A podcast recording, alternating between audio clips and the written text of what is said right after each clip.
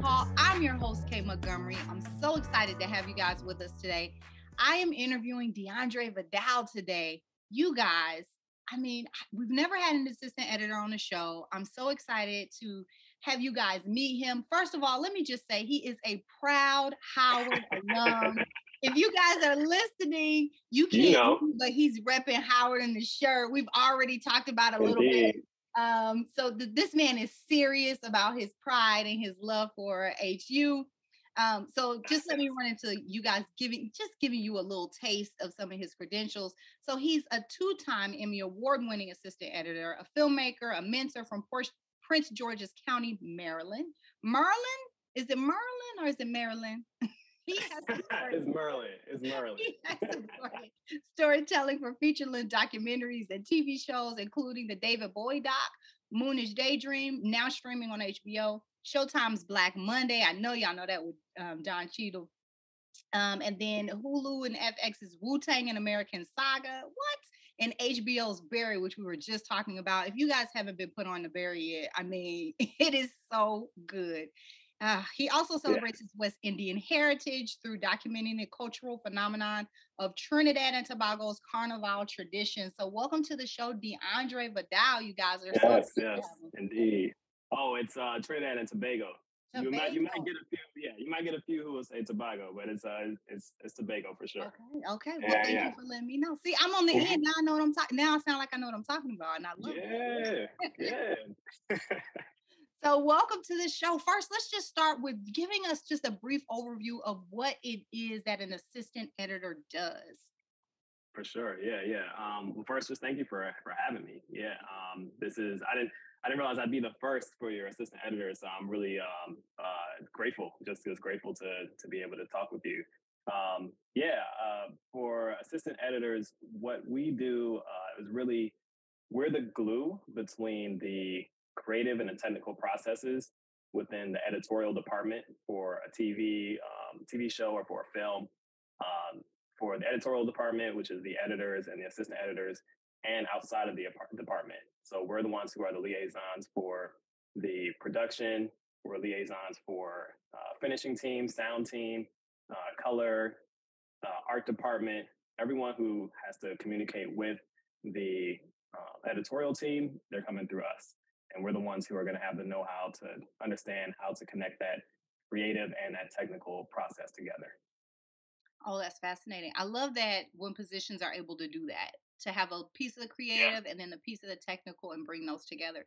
So, what drew you to assistant editing? Was there something in your childhood? Were you storytelling? sure. Was there something that happened at Howard? You know, what was the kind of the genesis of that? Yeah. Um, for myself, I had, I, had, been getting into technology and the arts and storytelling uh, ever since junior high.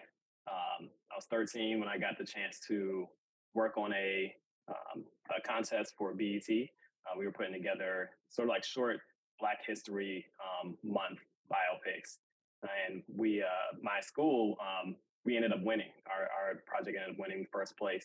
So that gave us uh, you know, a big, they gave us a big ceremony and um, a bunch of money and like equipment for our school, you know, this whole big thing. So I'm like 13, seeing all this happening, you know, in front of me for this project um, that I worked on. And I'm like, this is this is insane. Like I want whatever this is, I want to be in this, you know, for the rest of my life.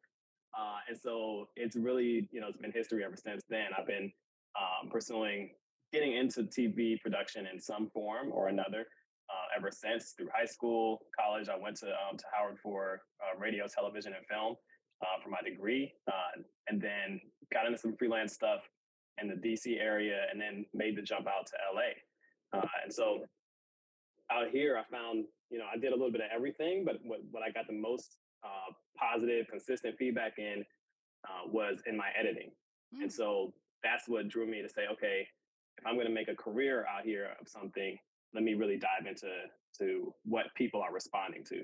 Um, so I I jumped into um, the editing world and immediately um, learned started to learn about assistant editing because before then I didn't realize that was like its own whole thing. Um, before I came here, uh, and before like you know I had like a couple people who would tell me about it, but I didn't really know the full breadth of what it was.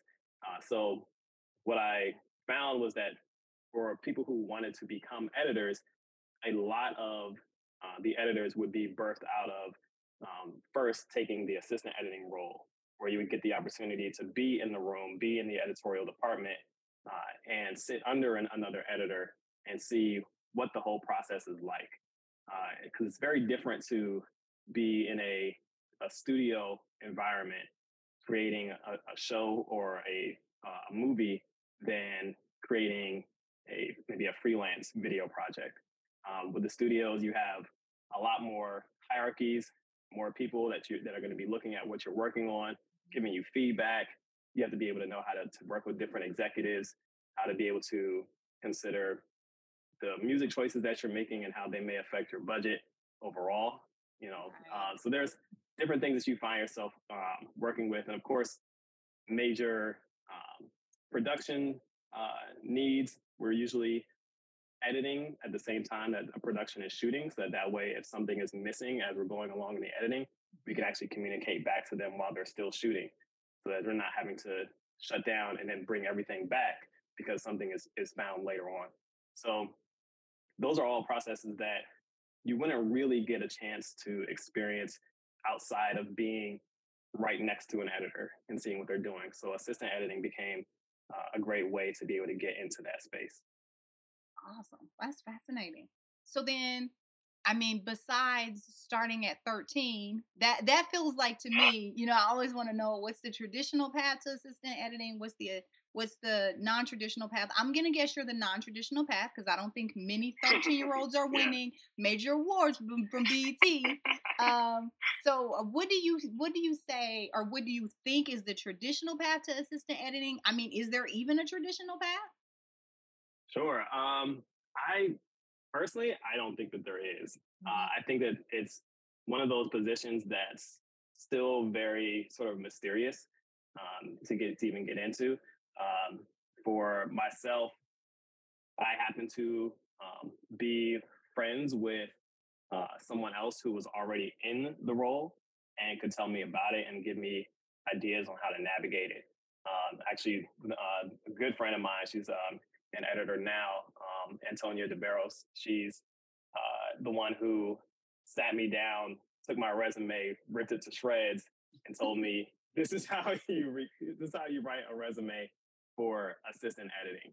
Uh, and took all of my experience and um, all of my know-how that um, you know that I I thought was you know perfectly fine the way I presented it showed me like no this is what it needs to, this is how you need to format it for these people and for this industry uh, and so it's um I think uh, I think it's the the traditional path is that um, it's going to be very serendipitous.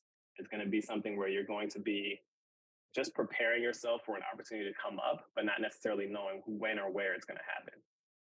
Got you. Oh, that's interesting. So just having that preparation and, and point. It's fascinating to me also that you were able to find someone that kind of invested in you and kind of bet on you. Something as simple as listen, you might have the skills, but you got to know how to format a resume, right? It's those small pieces yeah. that people might not realize um, that are really important to moving forward. Yeah, so that's yeah. that's really fascinating to me. Um, so you you told us about being 13 and kind of you know working with a teacher, winning the award. What do you feel like when you look back? Hindsight is always 2020. What do you feel like looking back was was kind of the genesis of that for you. Not not necessarily the winning the award, but what kind of planted the seed in you to be a storyteller, to be so in, you know invested in the creative and the technical. Is there anything when you look back?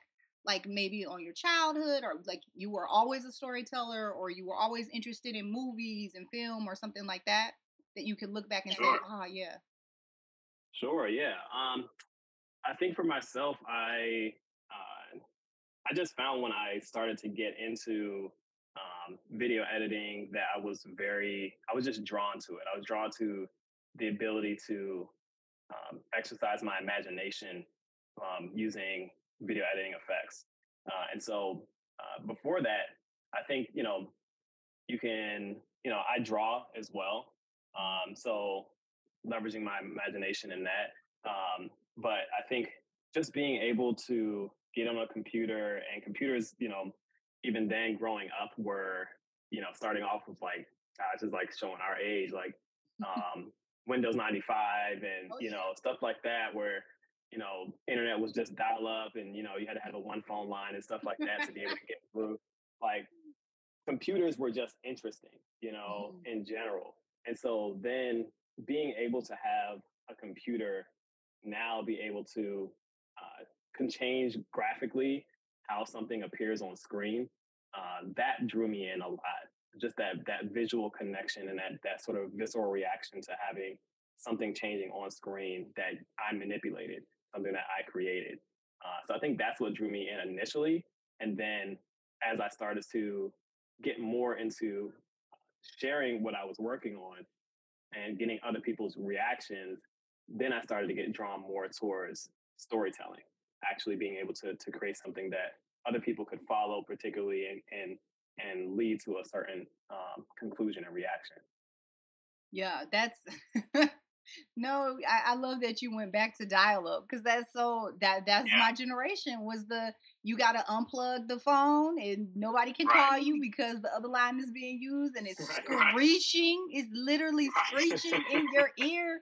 Like I remember with computers, I was like, oh, I guess a computer we could do Microsoft Paint on it and like right. send some emails. Like, you know, fast forward to like a little while later, it's like I guess people can shop on it. To like now is you can do anything on a computer, right? Like yeah, yeah so that's yeah. yeah, that's so fascinating how how far we've come. There's some here that are like, what? Probably some people that are listening. I know my kids are like, huh? You just have to do yeah. what? yeah, right, so that's right. that's so funny. So what what would be your advice to people um, coming into the industry who feel like they might be interested in some type of um, editing, working their way up, coming through the ranks. Like you said, it's, it's probably going to be a serendipitous process. Um, but what are some qualities or skills you think that would make people successful at being an assistant editor? Uh, being organized. That's mm-hmm. really going to be the first thing uh, because you are, uh, like I said, you're the glue. Um, you're the person who uh, has to have a strong grasp of both the creative and the technical end of the editing process. So you're going to be working with uh, artists and you're going to be working with technicians a lot of times. And sometimes you're going to have to be both yourself. So being able to be or organized to be sort of that anchor uh, who can uh, say, okay, we have all of these things that need to be done, need to be created, but we also have these deadlines we need to meet um, you're going to uh, definitely need to be able to have your left and your right side of your brain working mm-hmm. together to be able to keep all of that organized. Uh, so that would be the that would be the first thing. It's just having a, a really great attention to detail. Uh, the other side of it would be um, having a uh, a passion for story and for characters and seeing how characters can develop uh, and how you can uh, deliver a message uh, through this this particular medium. Um, and even really, if you enjoy reading, if you just enjoy stories, um, your ability to to recognize um, what is happening with a character that that will uh, tell you something about them by whether it be their expression, um, their tone. Those are the kinds of things that you're going to be leveraging in editing as well. So even just having a great love for stories in that way is definitely going to be a quality that you're going to find um, that's invaluable when you're in that space. Yeah, that storytelling piece is super important. I feel like with so many different um, uh, professions in the industry, the backbone or at the center is usually that storytelling piece, no matter what you're doing. So yeah. we talked a little bit about your training that you went to Howard University. Um, do you feel like it do you feel like your degree kind of prepared you for what you're doing now or were you getting more uh, on the job training when it came to when it comes to editing specifically oh yeah sure um, i think it was a little bit of both i think um, you know my my degree from howard was my introduction to really uh, collaborating in a you know a more adult world mm-hmm. uh, you know going to school um, in dc in a city uh, having to put together scripts that we can shoot on location um, within you know DC's uh, different restrictions and things like that. Um, definitely taught me first just what it's like to just be working in film in a in a, in a real world environment.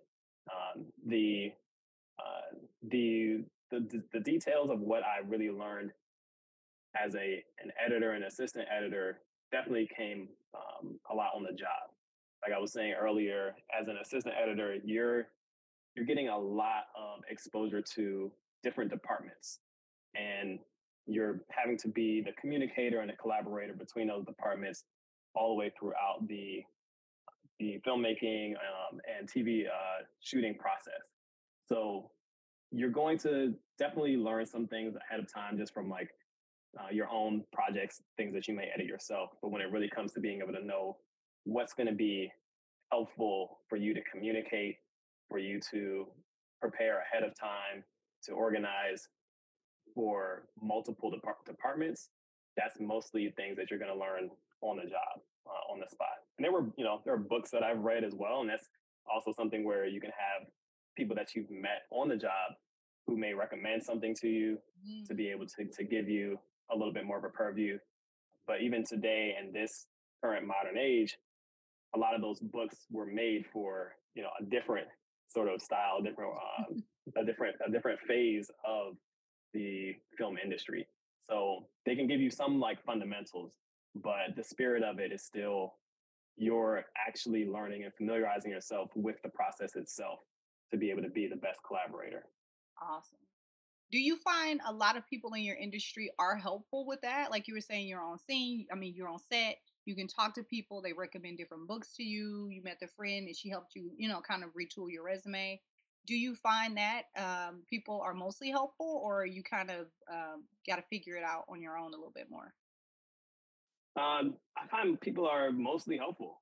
You know, um, I've been very, very fortunate in that way that uh, the vast majority of the people I've met have in one way or another wanted to see me succeed uh, and wanted to uh, to you know and, and responded to my own um, enthusiasm towards being a better collaborator uh, and so i think that when people see from what I've, my experience has been everyone wants to do a good job everyone wants the project that we're working on to go well so if they see that sort of enthusiasm and energy towards contributing to that then they respond to that positively. Awesome. That's really cool. So you're working or you're wrapping up, I think, on Barry right now. Not to yeah. not to not to um call Barry out. So I'm just gonna ask you generally.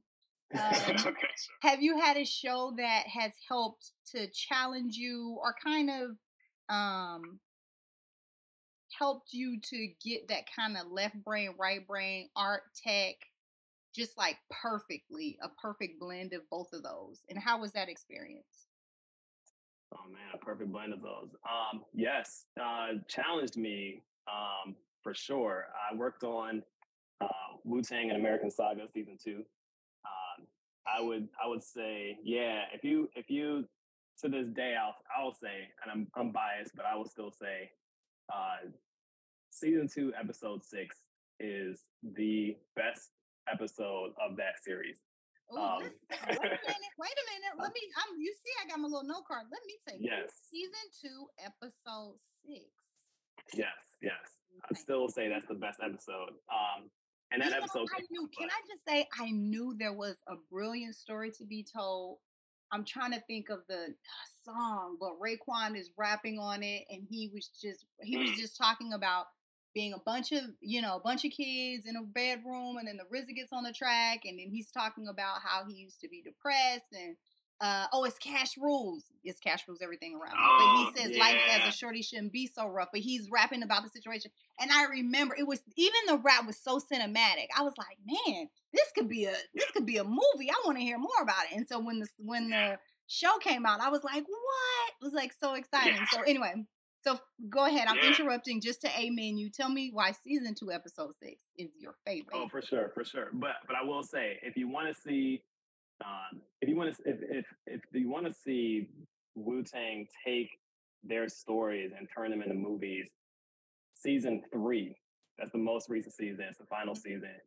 Almost every episode of that season was a movie. It was like almost every episode. Um, season two was where we got to dive into the minds of the different um, artists mm-hmm. themselves. Mm-hmm. So on season uh, two, episode six, we're diving into the mind of RZA, you know, the master producer, you know, the, the, the sensei. Uh, and that episode kicked my butt because we had so many elements that we had to pull together, whether it be um, music, whether it be visual, visual effects. Um, we had to wrangle all these these pieces coming in. We also had Mario Van Peebles as a director. Who, wow. Yeah, he's a legend. A, he's a legend, and he's he's he's known for being uh, what we call a maximalist. He likes to shoot and throw everything, you know, including the kitchen sink, um, at that at that show. So he gave us so many different things to work with. Uh, but that means that you know it's all coming in each day, mm. you know, and we got to figure out what to do with it. So that show it, re- it required a lot of uh, footage that was coming in at different frame rates, different speeds. Um, there's a there's a scene where you have a rapper who is rapping directly into the camera while everyone around him appears to be moving in slow motion.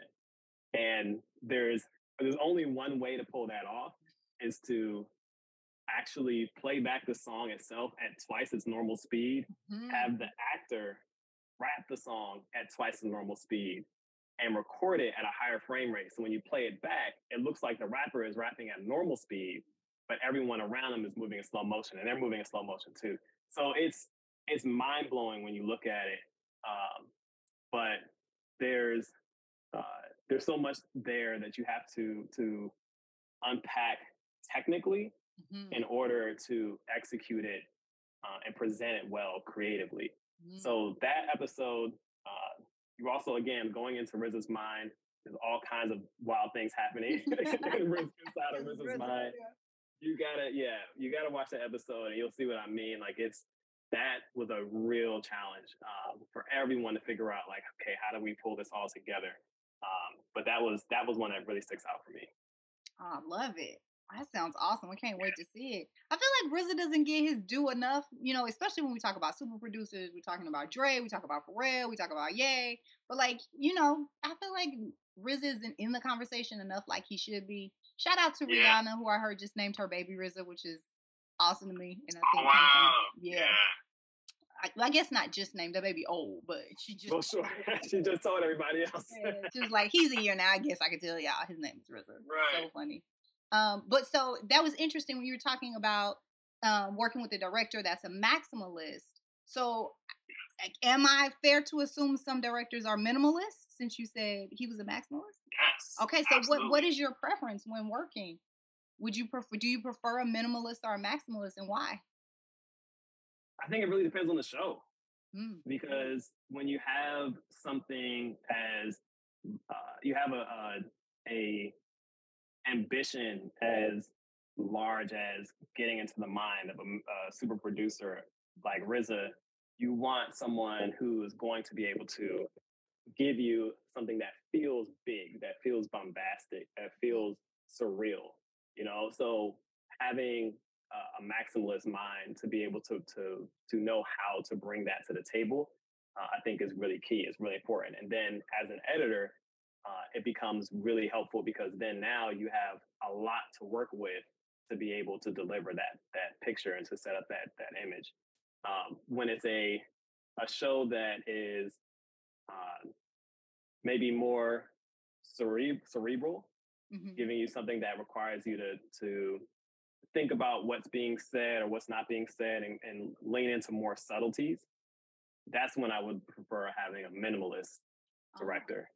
Yeah, um, particularly uh, Barry Bill Hader is a um, is a director in and of himself. He's a showrunner as well. Mm-hmm. Um, this this whole last season, he directed every episode.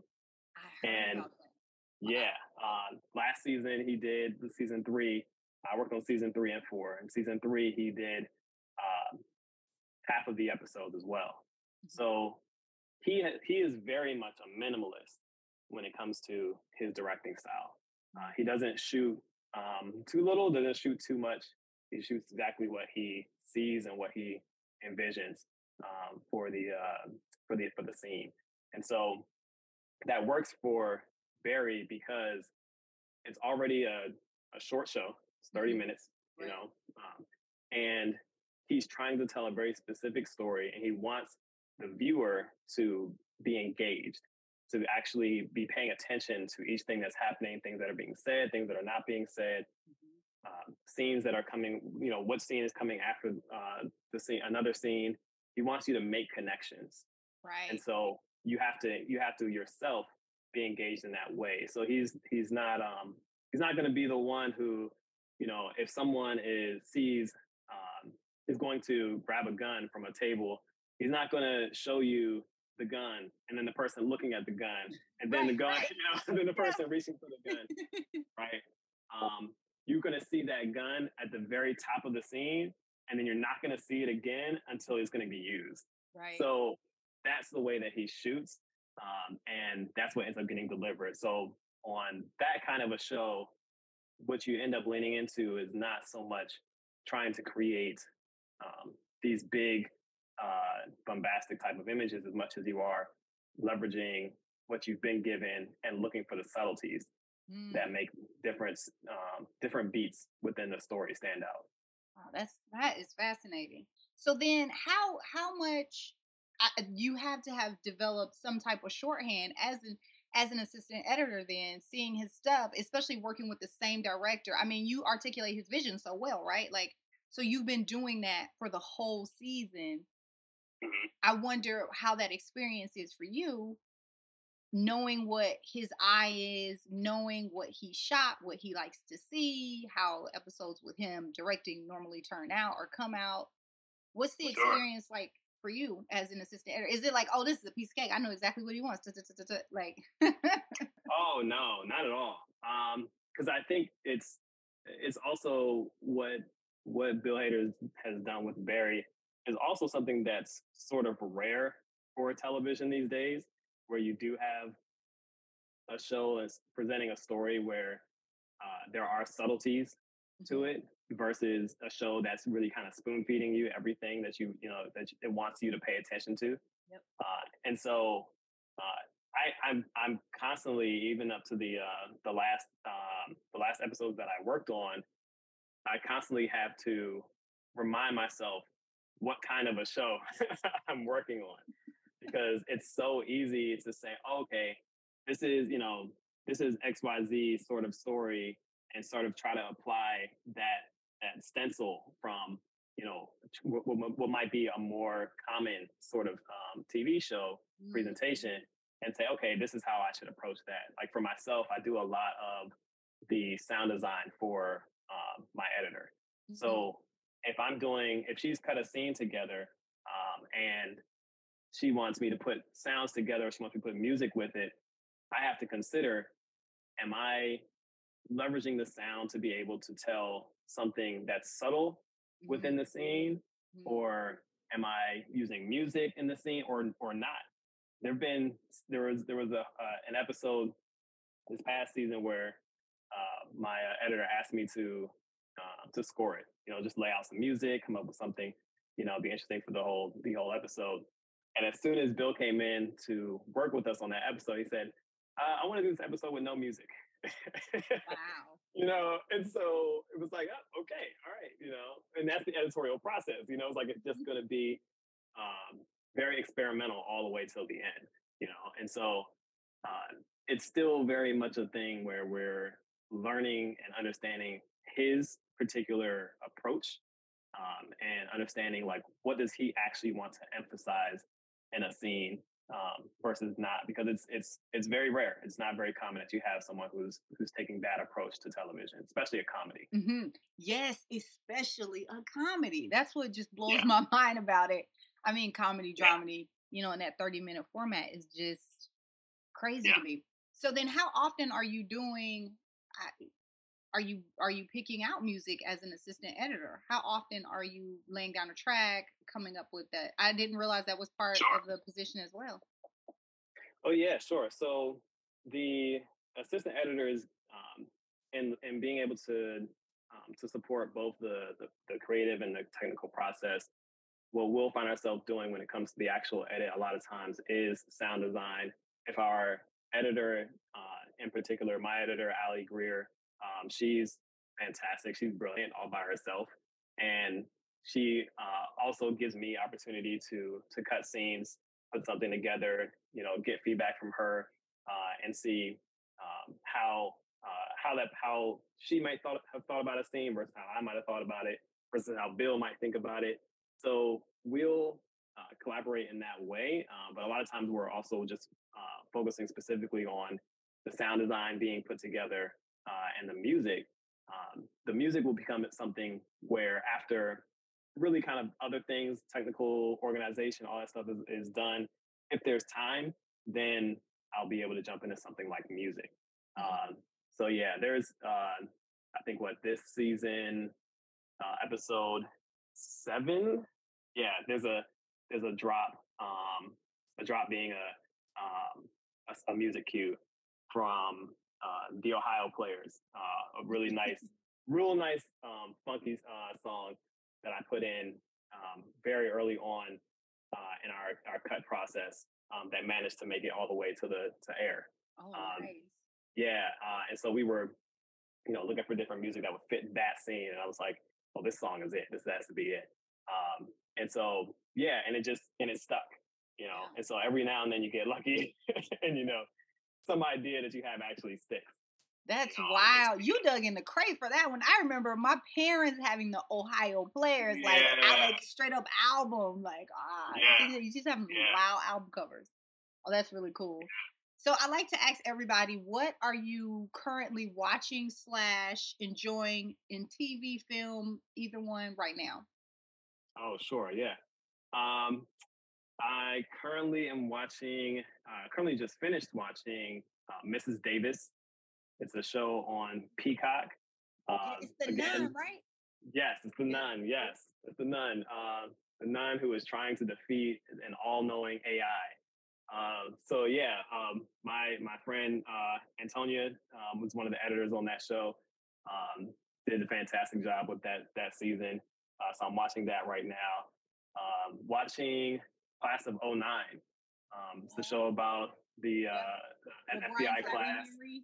Yes, Brian Tyree Henry. Um, loving that uh, right now. Um, let me see. On the film side, I'm trying to think. I don't think I've watched any films, any particular films that stuck out lately. Um, oh, but on the doc side, uh, Dear Mama, the uh, the Tupac. Um, yeah, incredible incredible. I have not seen again that combination of technical and um, creative uh, storytelling. I have not seen something that's um, been that level of an amazing uh, doc presentation, um, and I don't know how long. Like it's it's incredible. Yeah, that's awesome. I love that you. I love a good doc. I love a good yeah. doc, and I was just just starting that too. Like I think I'm like the first episode in. So yeah, I'm excited about that. Yeah. Um, so any parting words you have, we're wrapping up. Any parting words you have for um, our listeners who may be interested in assistant editing, kind of standing on the sidelines, kind of been interested, wanting to know, you know, I don't know, just any last words of wisdom. Sure. Um, reach out and connect with people. You know, that's that's really the biggest thing is that as an assistant editor, you are going to be a master collaborator. So you, you're you're um, very much your identity in that space is going to be connecting with people. So if you're interested, for sure you can reach out to me. Uh, I'm going to be around, you know, and, and, I always love to be able to um, to put people on. Um, the uh, you know, there's always going to be um, people out there who, if you ask questions, um, they're going to uh, keep you in mind and they're going to you know find a way to help you out. Uh, it's just a matter of putting yourself out there to let those people find you. Um, and i think that's really the, uh, the, the the main motivation i think that can that can help move you forward is just put yourself out there and you'll you'll get connected with the right people. Yeah. That's awesome advice. Well, here I consider you coming on the podcast to be a service because this is truly just what what I'm here to do is just expose different facets of um, the filmmaking process to people who may not have access to that information. And so, why is giving back so important to you? Giving back is important to me because I recognize the people who have given so much to me. Um, my uh, my first TV production teacher in junior high, uh, Jerome Tucker. Uh, my TV production teacher all through high school, Kathleen McGlue. Uh, my professors at Howard, um, especially Sonia Williams, um, my my professor for audio for visual media, which is what I do a lot of sound design. Um, uh, you know, those are those are people who have who really you know propelled me forward uh, and, and invested in me uh, Ali Greer, uh, who I've been working with as an editor um, uh, for uh, the last, I guess, what four years now. Um, you know, so um, it, it's it's uh, without a doubt other people who are who have gone out of their way uh, to give me more than they really had to. Mm-hmm. Um, and have invested in me and um, and return that same energy that I've given to them um, has uh, has inspired me to want to be um, that kind of person as well. So awesome. All right. I love it. So you guys check out DeAndre Vidale. He already told you you can hit him up. You, you know it's not like a bunch of DeAndre Vidales on Instagram, so you guys are gonna be able to follow him real easy. yes, yes. You'll, you'll know him. Everywhere. Yeah, I was like, you'll know him when you find him. So thanks so much for joining us today. As I always say, and it never changes, stay black and keep dreaming, y'all.